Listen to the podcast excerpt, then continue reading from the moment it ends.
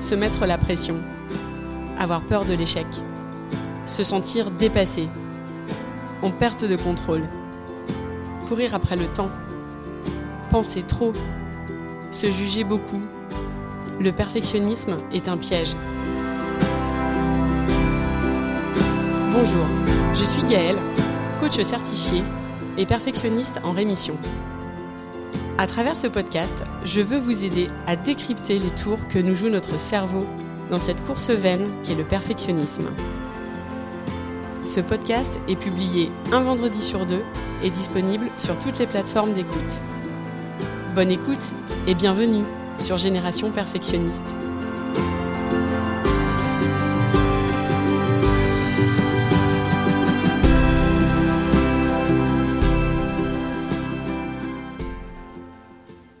Vous écoutez l'épisode 4, Comment résoudre un problème avec le modèle. Aujourd'hui, j'aimerais parler d'un outil que vous connaissez peut-être. Il a été élaboré par Brooke Castillo, la fondatrice de l'école de coaching auprès de laquelle je me suis formée. Brooke Castillo est américaine. Elle est coach de vie depuis plus de 15 ans et a créé l'école, la Life Coach School. Après plusieurs années d'études en psychologie et euh, nourrie par le travail de nombreux chercheurs en neurosciences, Brooke Castillo a créé cet outil qu'on appelle le modèle. Le concept même n'est pas nouveau. Elle précise bien d'ailleurs qu'elle ne l'a pas inventé. Ce qu'elle a créé, elle, c'est un outil. Une grille de décodage qui nous permet de comprendre comment nos pensées influencent nos résultats.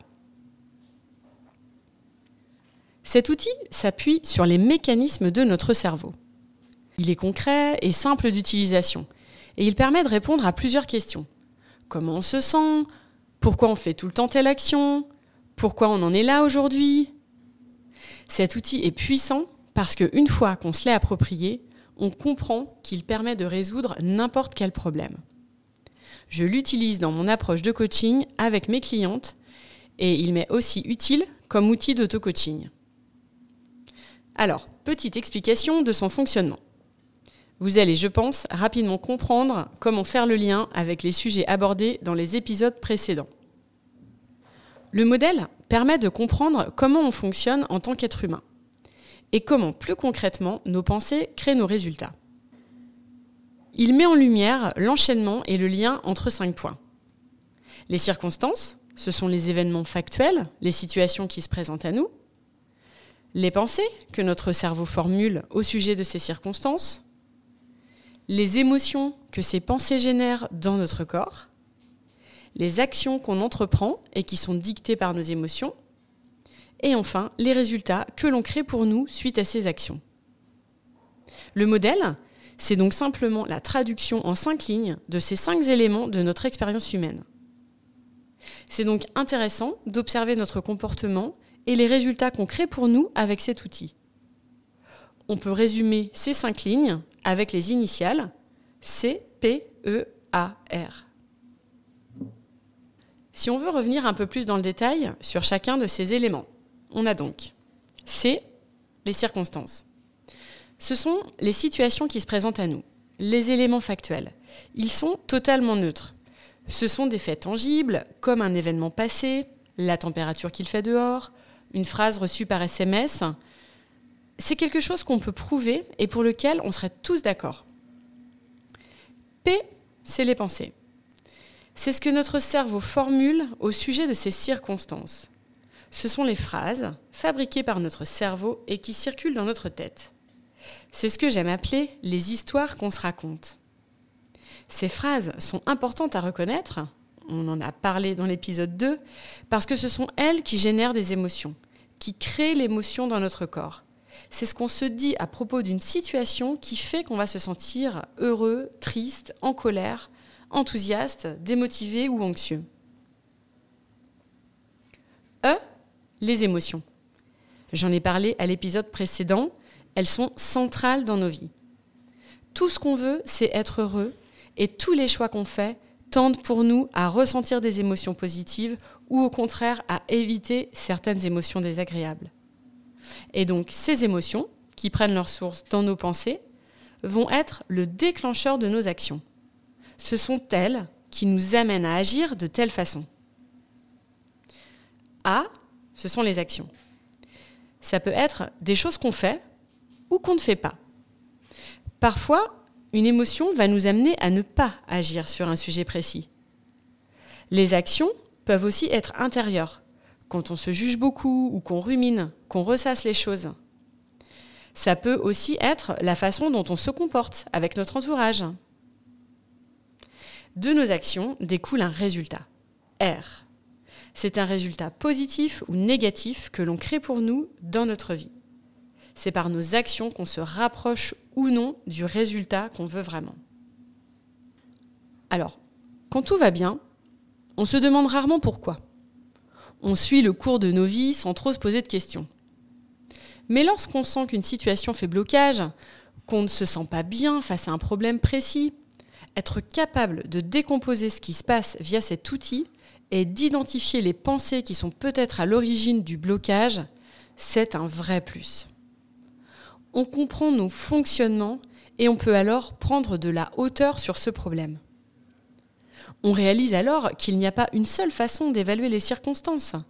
On peut choisir d'avoir d'autres pensées qui créeront d'autres résultats. C'est ça l'étape suivante.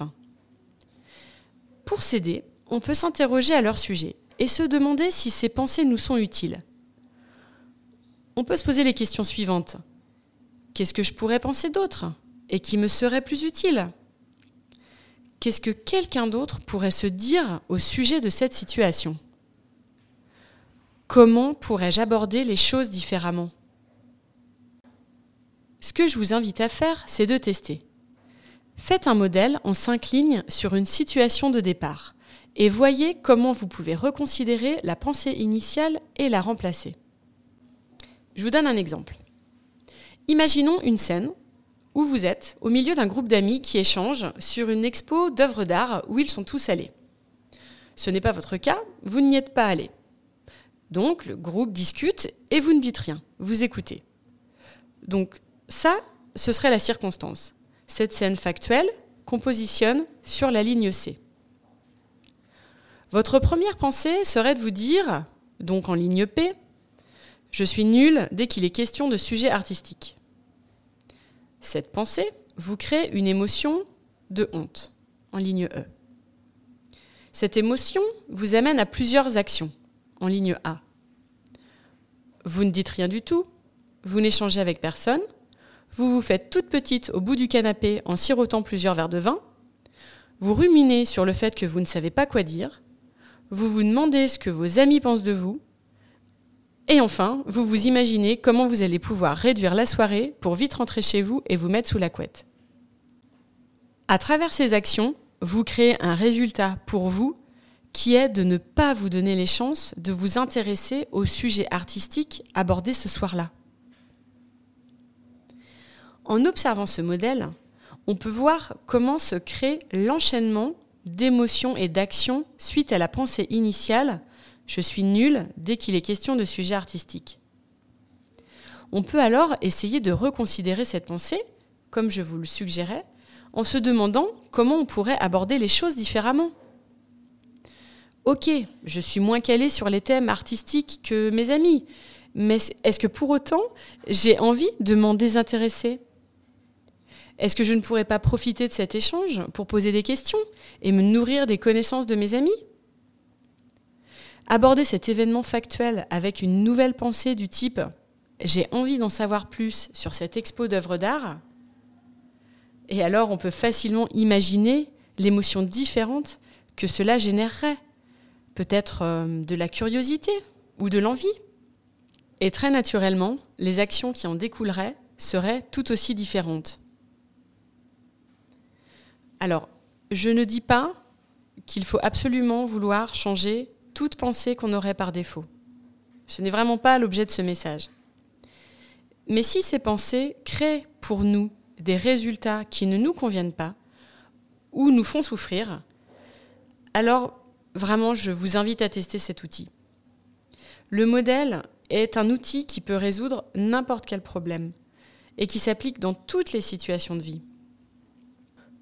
Une fois que vous vous serez approprié l'outil, Il est possible que vous ayez des jugements sur vous-même pour les pensées que vous générez et qui créent euh, les actions et donc les résultats que vous avez dans vos vies. Si je vous dis ça, c'est parce que euh, moi, c'est ce qui m'est arrivé. Quand j'ai commencé à utiliser régulièrement le modèle, je me suis rendu compte, parmi toutes les pensées que je notais, qu'il y en avait un certain nombre euh, de négatives. Et j'ai commencé à me juger pour ça, à culpabiliser. Je me disais, ben, au final, si tu as les résultats que tu as aujourd'hui, c'est parce que c'est toi qui crée ces pensées-là. Le truc, c'est que avoir des pensées négatives, c'est normal. C'est l'expérience humaine. On en a parlé dans l'épisode 2. Notre cerveau génère plus de 60 000 pensées par jour, et une grande majorité par défaut sont négatives. C'est encore plus vrai lorsqu'on est perfectionniste, où l'on porte un regard sur les choses qui est blanc ou noir. Notre cerveau laisse peu de place aux nuances. Donc l'idée, c'est surtout de faire redescendre la pression et la culpabilité vis-à-vis des pensées qu'on a. Notre cerveau fonctionne très bien. Il fait son job. Ce qui est intéressant avec le modèle, c'est de l'utiliser pour observer ces mécanismes, mais vraiment de le faire avec curiosité. L'idée, ce n'est surtout pas de se sanctionner, mais de vivre le test du modèle comme une exploration, avec curiosité et sans se juger. Je vous encourage chaleureusement à le tester dans votre quotidien et à me dire ce qu'il en ressort pour vous. Pour vous aider, vous trouverez dans la bio de mon compte Instagram une fiche récapitulative qui reprend les différents points du modèle. Je vous invite à l'utiliser.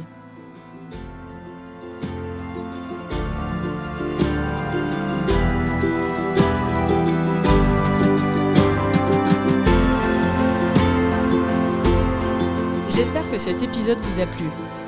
Si c'est le cas, je vous invite à le partager autour de vous, à me laisser un commentaire ou un avis. Un avis 5 étoiles, c'est ce qui permettra de toucher et d'aider un plus grand nombre. Et ce sera vraiment un soutien très précieux que vous pourrez m'apporter dans ce projet. Vous trouverez tous les éléments dont je parle dans les notes de l'épisode. Vous pouvez également me suivre sur Instagram, sur le compte Génération Perfectionniste, Enfin, si vous avez le sentiment que le perfectionnisme prend trop de place et qu'il vous éloigne de la vie à laquelle vous aspirez vraiment, le coaching peut répondre à ce besoin. Vous pouvez me contacter et je me ferai un plaisir de vous aider. Je vous dis à très vite pour un nouvel épisode.